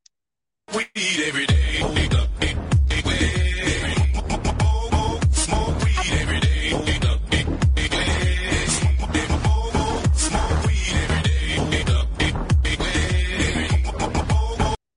All right, we got Jim in on it that time.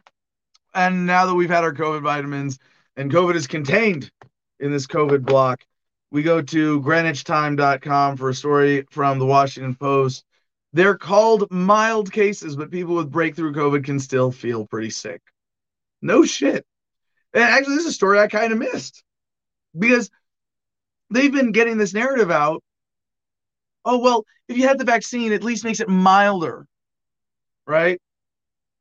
Andrew Kinsey knew that even after being vaccinated against the coronavirus, there was a chance he could still fall ill with COVID 19. He just never expected to feel this lousy from a case doctor's call mild. For nearly a week, Kinsey felt like he had been run over by a truck. He started to walk down a few steps, and stay awake through episodes of the TV show Doomsday Preppers. You're watching Doomsday Preppers and you're not you haven't figured out that you shouldn't take a fucking vaccine yet? Really? Really? You returned to work last Monday as a corporate litigator but needs midday naps. Wait, you're still sick with COVID and you're going back to work? What lunacy is this? As he said, quote, the vaccine appears to have worked to protect my lungs, so that kept, kept me from having life threatening symptoms. But at the same time, the so called mild course can be sort of the sickest I've ever been in my life, said Kinsey, who is 38 and lives with his wife and three children in Pennsylvania. It's important for people to know that what they picture in their head of a bad cold isn't necessarily what will actually happen, even if they get a mild course. So, what's the narrative behind this? I mean, they're taking like one story, and there's a lot of these, you know, um, as it says, but with breakthrough cases, limited data and research make it hard to pinpoint what share ends up with significant symptoms and uh, that do not require hospitalization. Uh, so that's the other thing is that a lot of people who have the vaccine and then get sick just aren't reporting anything. They're, oh, I got the vaccine, so oh, I did everything I can do. I'll just stay home. Uh, CDC reports 27% of breakthrough cases are asymptomatic, which probably means it could be a lot more than that, right? Again, how do they do this? Who knows? The Public Health Agency stopped collecting widespread data on mild and moderate affections among the fully vaccinated in May, prompting criticism from some experts who say those cases should be monitored even if they are less serious. Now, to the bigger narrative here, why are they getting this out? I think the greater incentive, rather than stay true to the COVIDist narrative of vaccines are good and work and blah blah is they it, it's more that they want to just keep you afraid. There's so many people who profit from the fear of covid and the hysteria at this point that it, they they they're looking for more fear uncertainty and doubt. So remember as we, we see things are shifting now there is a sort of coming out of the pandemic, even though it's like, oh no, maybe it's a new normal, it's here forever. But there is a sort of coming out of the initial reactionary phase, at least.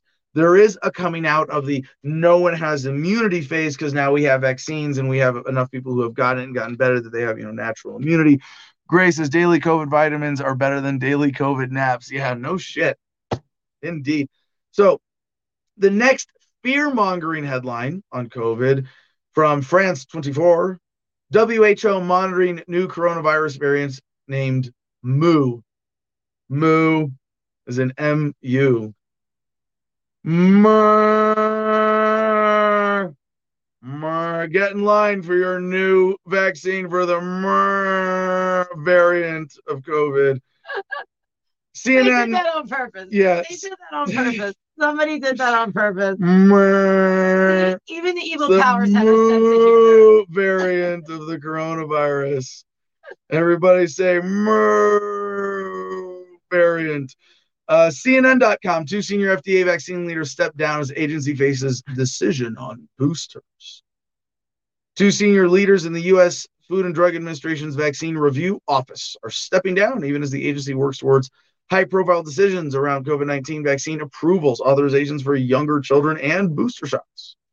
The retirements of Dr. Marion Gruber, director of the Office of Vaccines Research and Review at FDA's Center for Biologics Evaluation and Research, and Dr. Philip Krause, deputy director of the office, were announced in an internal agency email sent on Tuesday and shared with CNN by the FDA.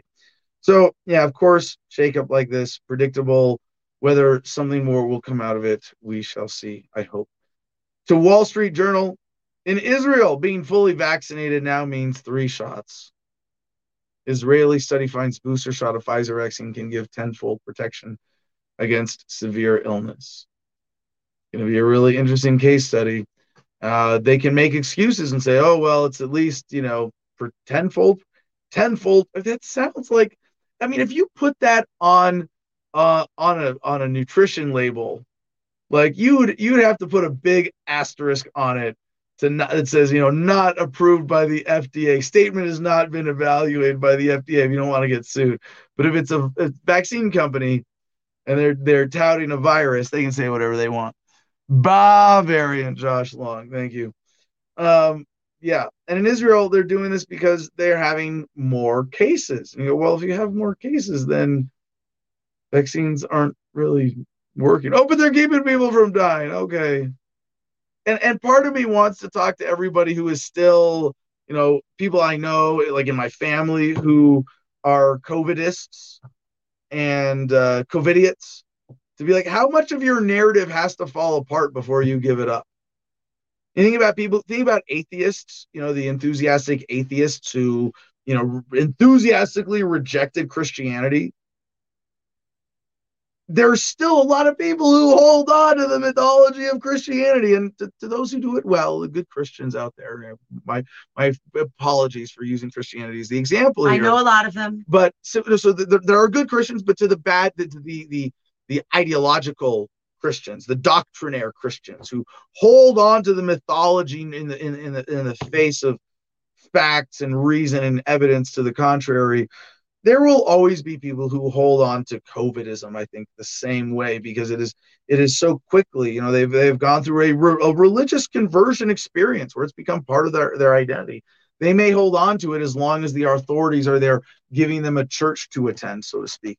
Healthy disrespect less people dying is because of a weaker virus viral yeah yeah so there's that too. Thank actually thank you for pointing that out because this is one of the predictions that that i brought to this early that this virus would follow the normal course of viruses in human evolution, the evolution of the virus itself, that they are going to become more contagious and less deadly.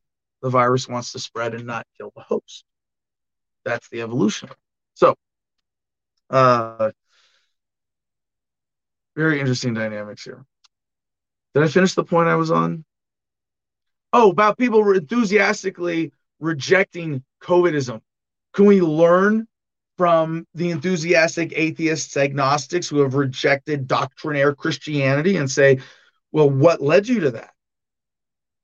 And for a lot of them, it's it's one particular thing that they hang up on, right? D. Vincent W. must be horrible to realize that you took the jab and then learn it's detrimental to the continued life you need. Yeah, like in Australia, you get an hour out once a day, like even if you've been vaccinated. That's your vaccine privilege now, that that much freedom. So maybe it's one thing after another. Uh, but I, I, think in terms of combating COVID hysteria, uh, it might serve us to think of what we're doing as a kind of cult deprogramming. We are deprogramming people from the COVIDist cult. The Washington Post, with this interesting headline at MSN.com, a hospital refused to give ivermectin to a COVID patient. Then a judge ordered doctors to administer it a lot on this story, a lot on you know like the the legal implications and specifics, but just and I'm gonna I'm gonna read this story later and and and really learn it because it's an interesting point in in where we are with COVID and ivermectin and sort of you know alternative therapies. Uh, when basically the medical establishment says, you know, all we can officially give you is uh, a ventilator and vaccines and then symptomatic treatment when we know there are other treatments that are more effective that are being suppressed. And, and ivermectin is just one of them. This is where I, I don't pretend to be an expert. I haven't kept up on this. If you're getting COVID and you're concerned that it might be bad, yes, you should take it seriously and look into that and decide for yourself what treatment is best for you in your situation with what's available. All I can say from here is that it's fucking sick that we don't have an open, honest conversation about what works and what doesn't. And we don't give Americans the ability to choose for themselves.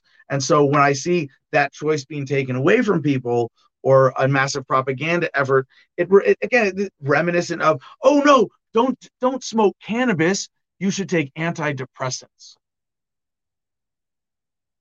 Yeah, I'm going to look into that. I'm not, no. Mm, and it's the same people. Definitely not going to trust them. And finally, uh, actually, no, this isn't wrapping up our COVID block. We got more COVID stories. Don't worry, don't worry. We're not out of COVID yet. NME.com. Joey shared this one in the producers club. Corey Taylor. Corey Taylor. Yeah, that Corey Taylor. Thinks he contracted COVID 19 from a selfish audience member at one of his shows. Yes. Huge um, crying baby. We need we need a soundboard, man. We really need a soundboard. Yeah. Yeah. So this is Corey Taylor of Slipknot big uh, heavy metal grunge. What'd you call it? Heavy metal. Just heavy metal. I think they had a more of a slightly On grunge mainstream element to it. They're, Oh, they're, okay, the so, so that's why I would have that impression. Element, but Okay. but, yeah, But they're metal. They're metal band. brutal metal. Yeah, it's uh. And you would think that someone like this and Slipknot is not a fly by night one hit wonder. Slipknot is a staple of the metal community, right? Or the metal genre and and mainstream music. And anything about Foo Fighters, the pussy rock. Yes, well now we have pussy metal. Yeah, We man. have this is the and pussy it's like metal. offspring like lyrically slipknot's very oh liberate yourself and it's like wait a minute what is this shit right Yeah. now i mm. Yeah, so yeah, healthy disrespect for authority scratches Slipknot off the list of bands that you ever want to support again at I all. know, because this guy not only is because it's one thing to buy into the the the covidist narrative to because i must admit for a brief time there i fell for it too you know? Um but to turn to the attitude of bullying anybody that doesn't go along of blaming of, of this denial this is shameless. So here's the quote you try to trust that people are vaccinated or they're masking up and social distancing and at least testing negative before they go to something like that. It The singer who was vaccinated reveals he had tested positive for COVID 19 earlier this month following a run of headline shows in support of his debut solo album. He shared the news in a video message for the Michigan Pop Culture Festival Astronomicon, which he had been scheduled to appear at prior to his diagnosis. And I'm like, just turn this around on yourself for a second, dude. Holy shit.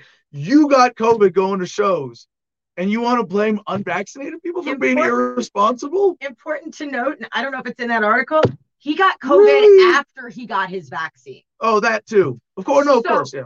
so for him saying people are selfish for not that you should get vaccinated for coming to my show Look how dude, it didn't work for me. you- It should also not work for you. what And in the shit? and this was but I'm gonna blame you because I'm the, the guy on stage. this was I don't know if you remember me looking at shows a couple months ago, and I said, "Oh, Slipknot's coming," and I said, "Never mind," because that was the, the the concert they were doing the pods. They were selling pods, you had to stay Yeah. in your little social distance pod. Thought it was the venue. Pretty sure it was their request. Now, So here's the thing that's so sick about this, though. Here's another quote from Taylor. Sometimes you just run into those selfish people that don't care about that. I think that's what happened to me. Someone came to one of my shows and was in the audience sick and probably got several people sick, man. And then what did you do? You kept going to shows and got more people sick before you had symptoms and tested. I don't know. Maybe you're. He's. They've probably got. Like but the thing is, when they if they test these people like over and over again, like touring performers, they're going to get a lot of false positives. I mean, it would be crazy if like he has no symptoms, he's all false positives, all bullshit. But like what this what this reveals is uh that Corey Taylor is a kind of sick, dangerous individual who shouldn't be financially supported. That his message is bad for people psychologically. It's unhealthy. Like someone who is projecting this insecurity and this kind of bullying attitude should not be supported at all. So I, I hope someone clips out this segment and starts spamming Corey Taylor trying to promote his debut solo album with this because he deserves to be called out. This is this is a market correction, and uh, there are a lot of people like this who hide behind rebellious sounding lyrics, and they suck people in. And what's so sick is that Corey Taylor is not only a government profiteer specifically because this is all through intellectual property and corporatist policy that allows the mainstream music industry of the modern age to be what it is where this asshole gets to make a lot of money selling out america's legitimate rebellious spirit because people who come to, to the mainstream media music industry excuse me the mainstream music industry with actual rebellious messages who back that up and i've seen this. I've get, seen this with get friends. booted. they get booted They get booted, but a lot of them keep a strong following underground and don't stop. But they they never make money again. But then They you don't get to be Corey living. Taylor. They don't, they don't get that. you don't get to be the one with Right. the money, with the platform, with the debut debut solo album tour to spread your nonsense, your insecurity, your lies, and your bullying. So Oh, I'm so glad I Fuck Corey tattoo, Taylor. man. Oh, you almost got. I A lot of people got in- Slipknot tattoos. They got to cover up. now, right? January, I was gonna get a bar of music notes behind my ear of a Slipknot song that like really inspires me. Yeah, Glad they didn't have an appointment. really. yeah. So. I, I mean, I enjoy a lot of mainstream music that's got, you know, a rebellious message, but not in any kind of modern, you know, big artist way. I definitely don't support them financially. I mean, someone's going to say, well, Adam, you're a Pandora subscription. I used to, but um, like, you got to look at who you're supporting. This is conscientious consumerism. And, uh, you, you know, you don't, you don't give in to bullies. You stand up to them. You definitely don't buy their albums. You definitely don't support them. And I think for, uh, Corey Taylor and Slipknot fans, uh, to stand up to him and this bullshit and say, fuck you for being authoritarian. Fuck you for being a bully. Fuck you for being a sellout. And, you know, I hate to say this, but there are a lot more people like him, uh, Foo Fighters, Offspring, eh, who, who are revealing themselves to be the tools of, of the authorities that they always have been. And uh, it's, it's all the more important now that we take this as a teachable moment to evolve culturally and be more conscientious in our consumption of music and arts and culture. DailyMail.com. If you're unvaccinated, don't travel over Labor Day weekend. CDC asks 80 million unvaccinated Americans to stay home this weekend as COVID cases rise to 160,000 a day. Is anybody still listening to the CDC in America? No, but that's where they're getting you to, they're, they're trying to scare you. Uh, that's what they're trying to scare you with now, or scare you into into into staying home. WSJ, Wall Street Journal, Social Security economic implications of COVID. Always got to cover this. Social Security costs expected to exceed total income in 2021 as COVID 19 takes financial toll. Trustees say hit from pandemic was less than feared. Trust fund is now expected to be depleted in 2034 unless Congress shores up program. It's the lockbox. We've got all the money you gave us in a lockbox, and it'll be there for you when you get old. And you'll that's, that's a bad Al Gore impersonation. Remember Al Gore in the debates when he was running for president? Social Security lockbox. Anyway, very bad impersonation. Don't don't don't clip that part. Uh, but yeah, I, I wonder if I mean, we're, we're seeing a lot of economic deteriora- deterioration. Uh, Joey and I like to refer to this as Babylon crumbling because we see it in our daily lives. We see like stores. I mean, just I, again, I have, this is where I get to be honest. I, I eat fast food probably like at least two or three times a week. Yeah. I mean, just go to town, convenient Me- meal. me I try to be more. conscious. I get out. By the way, no sodas with corn syrup. That's one line I draw in getting fast food There, they Uh, and no meat, and no meat. I'm still store. I'm when it comes to me getting fast food, strict vegetarian, hundred percent. Um, not vegan. That's not really realistic. But you can go strict vegetarian. It, it, it, it, you know, and eat fast food. We see fast food restaurants with signs like "We're out of this, we're out of this," "Our hours are limited" because we can't hire people. Uh, customer support. You think about even just basic shit when everybody is more stressed out, everybody is more burdened. There are less people trying to keep up, keep stores open than ever before. Uh, there are going to be cracks. And again, I, I, I say this as a reminder to people to be empathetic, to people who are that front for corporate America. Don't be an asshole to the guy who is legitimately like just doing his job, pumping gas or you know working the counter at Walmart uh, or waiting tables at a restaurant or uh, putting food out the window at, at, at a, at a drive-through. Be nice to those people because it's getting shitty for them too right now, and they're not guilty of anything, uh, as by virtue of that at least. but I wonder now to this headline if there's a critical tipping point where income falls below benefits as a dominant driver of economic forces. And I, I th- these are two continuums coming to you know like there's an inf- there's, an inflection point. I'm, I'm doing really dumb things with my hands trying to make it can make them look like lines on a graph intersecting right?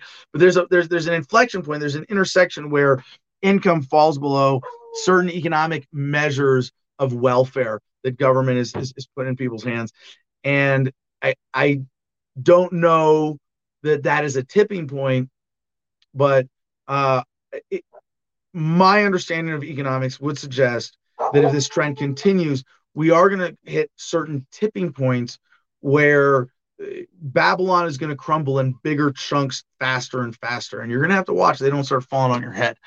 And weighing in here from the co host chair, we're going to have you on screen in just a minute. I canceled my show in Daytona after mandatory COVID vax announced for the other shows. And then NIN Nine Inch Nails dropped the event after they announced that Slipknot is their replacement. so are, is, are, are you saying Nine Inch? We'll come back. Nine Inch Nails is, is, is doing the right thing and Slipknot is being the sellouts. That's that's good. That's, Nice. That makes sense. Nice. Trent Reznor for the win. Thanks, Trent. Uh, yeah, Axios.com. Homeschooling, positive story. Homeschooling reaches critical mass. Are we at a homeschooling tipping point? The number of U.S. kids who are homeschooled has nearly doubled during the pandemic. Why it matters. Some parents have lost faith in traditional schools. Others fear exposing their kids to the coronavirus and the broad exodus could further weaken America's struggling public education system. Horrible misnomer. I'm going to give you this one because it's not a public education system, it's the government education system. By the numbers, nearly 2.6 million kids have switched from traditional school to homeschooling since the pandemic began. That's huge. Now the total is about 5 million. That's doubling the number of kids homeschooled in America since the pandemic began. This is not in a shutdown situation. This is switched to homeschooling, doubled from about two and a half million to about 5 million. Rounding those numbers for you to get a grasp on this 330 million Americans, a lot less of them are children. And of those children went from two and a half million to about 5 million homeschooled for the last two years. That's amazing. That's more than 11% of US households now homeschooling. And it's not just white families who are moving to homeschooling. 9.7% of white families with kids have pulled out of traditional education. 12.1 Hispanic, 8.8 Asian. And here's this is to me, and I, and I hate to be collectivist because I know this is like based on racist thoughts of my own. I'm admitting to here, but I 16.1% of black families. Because I look at the experience of Black America, and I will collectivize Black America this way based on my understanding of the mythology. And I go, how the hell uh, are you not more libertarian after having had that experience with government? And then you see who's refusing the vaccines most right now? Black Americans. Because they remember Tuskegee. Because in the age of the internet, they can remind each other of all the horrific shit the American medical establishment has done to Black Americans. And now I see that reflected in how many are are homeschooling. Fucking awesome. Go Black America. Yeah. Uh, I know that's a sort of collective. Maybe it's not racist because it's not derogatory, but it is. It is a collectivist race race race based thought of mine. I admit to, but I, I it makes me go, yeah, Black America. Major major accomplishments here uh, from a libertarian perspective. I'm not just some status blowing smoke up your ass for being more accomplished in my standards of obedience. No, this is this is awesome. All right, so Ant, get back up here. We have just enough time. We're gonna have a fun grab bag for tomorrow. Couple stories piled up from yesterday and today, but we got just enough time to go over this story you shared from ABC 13. Texas laws now in effect, including permitless carry. And, Yeah, and by the way, did I first did I get that thing right about Nine Inch Nails and, and Trent Reznor versus Yeah, it- Corey it- Taylor and it- Trent, Slipknot? Trent, didn't, Trent didn't announce that it was because of that, but they announced it on all the other events that they're going to have uh, vaccine mandates in order to get into the show. Uh, they haven't announced it in Florida yet, uh, but every other event that's run by that company that runs these music festivals has announced that show. Florida has an anti-mask mandate rule or anti-vax mandate rule, so they haven't announced it yet. But Trent Reznor dropped immediately after they announced it at all the other shows, and then two days later, uh, Slipknot came up and said, "Oh yeah, we'll do it," which is funny to me that he's bitching about his fans giving him COVID. But yeah, so you, know, you got is- that right. This is the exact problem I was describing earlier. Is that the sheeple now will be listening to Slipknot thinking this is the height of rebellious music, and the smart kids will be at home listening to Nine Inch Nails going like, nah, this shit's legit. This is and, and you know what? I I am I'm an old school fan of Nine Inch Nails, and so Me this too. warms my heart. I don't know enough to to to to praise Trent for being libertarian or or righteous and everything else, but right now to Trent Reznor and Nine Inch Nails for doing the right thing, standing up to the Yeah, COVIDist they, they, they area. don't need is the money, They need to right? They, that. that. that band's wealthy enough; they don't need the money. So that band's basically like, you know what? Fuck it, we don't need the money Yeah. anyways. We're not gonna we're not gonna play political games. That's the way Yeah, it looked like they did it to up me. statement. They Yeah, yeah. For it. Trent Reznor, yeah. Well, I understand the first the first thing they do is, hey, we're, let's withdraw from the shows and see what happens. Anyway, to Texas, permitless carry is happening now. So Right, any that's- Texan that's- over age 21 with a clean record can carry handguns without a license or training. Right. So that's one of the good news is we have we have a few good news from Texas. One of them being that House bill uh, that does the permitless carry. Uh, we also have uh, medical marijuana becoming a Yeah, thing by, now. by the way, hey, I'm going to interrupt because it's we're at 30 seconds. Let's go two minutes long and cover these real quick because this is an interesting little. We got we got Ant join us from Texas. I know we got a lot of listeners in Texas, um, but as an evolution of statism, I think all of these deserve at least uh, a, a quick coverage as individual points. So, uh, permitless carry. yeah, um, that's one of the good news is uh, overdue for Texas. Yeah, expanding medical marijuana program is going to be a good thing. Um, it says it can be seen in a variety of ways. Blah blah blah. Uh, it's expanded to cancer patients and to uh, veterans uh, with PTSD. Uh, currently, there's Yep. about six thousand people in Texas that have the uh, license for medical marijuana, which is not really a well-known thing. Um, with this new bill, it could up to 114,000 people could be eligible for it. So that's a good step in the right direction. So yeah, Um, this in, in the bigger context, this takes Texas from one of those states that's like technically medical, but essentially bullshit to potentially having at least a functional, reasonably accessible medical program, which means defanging the drug war across Texas and, and, and the police state in a lot of ways. That's a big positive. I'm excited for that. Still, I'm I'm, I'm skeptical because they're going to roll it out as slowly as they can. But if it's if if, if it's veterans can smoke pot now you, in Texas, you better not fucking stand in our way. Yeah. Um, they've also uh, had a long-standing bill that prevents you from buying alcohol uh, after two o'clock on Saturday and before noon on Sunday. They've repealed that, and now you can buy booze at ten o'clock on Sunday. So I mean, it's not that big of a deal, but I mean, it's kind of interesting. Um, uh, another really interesting point that they brought up is uh, Tex- Texans love their freedom, but not before 10 a.m. Man, I mean, right, right. Like you yeah, can't well, some, count- there's still some counties in Texas that were dry counties. You weren't even allowed to buy alcohol in some counties in Texas. So um, the the other one that I really like uh, that we did is uh, Senate Bill Two. Uh, relates to the Electric Reliability Council of Texas, or ERCOT. And its uh, purpose is to reform the board, requiring the council's chairman and board of directors to live in Texas.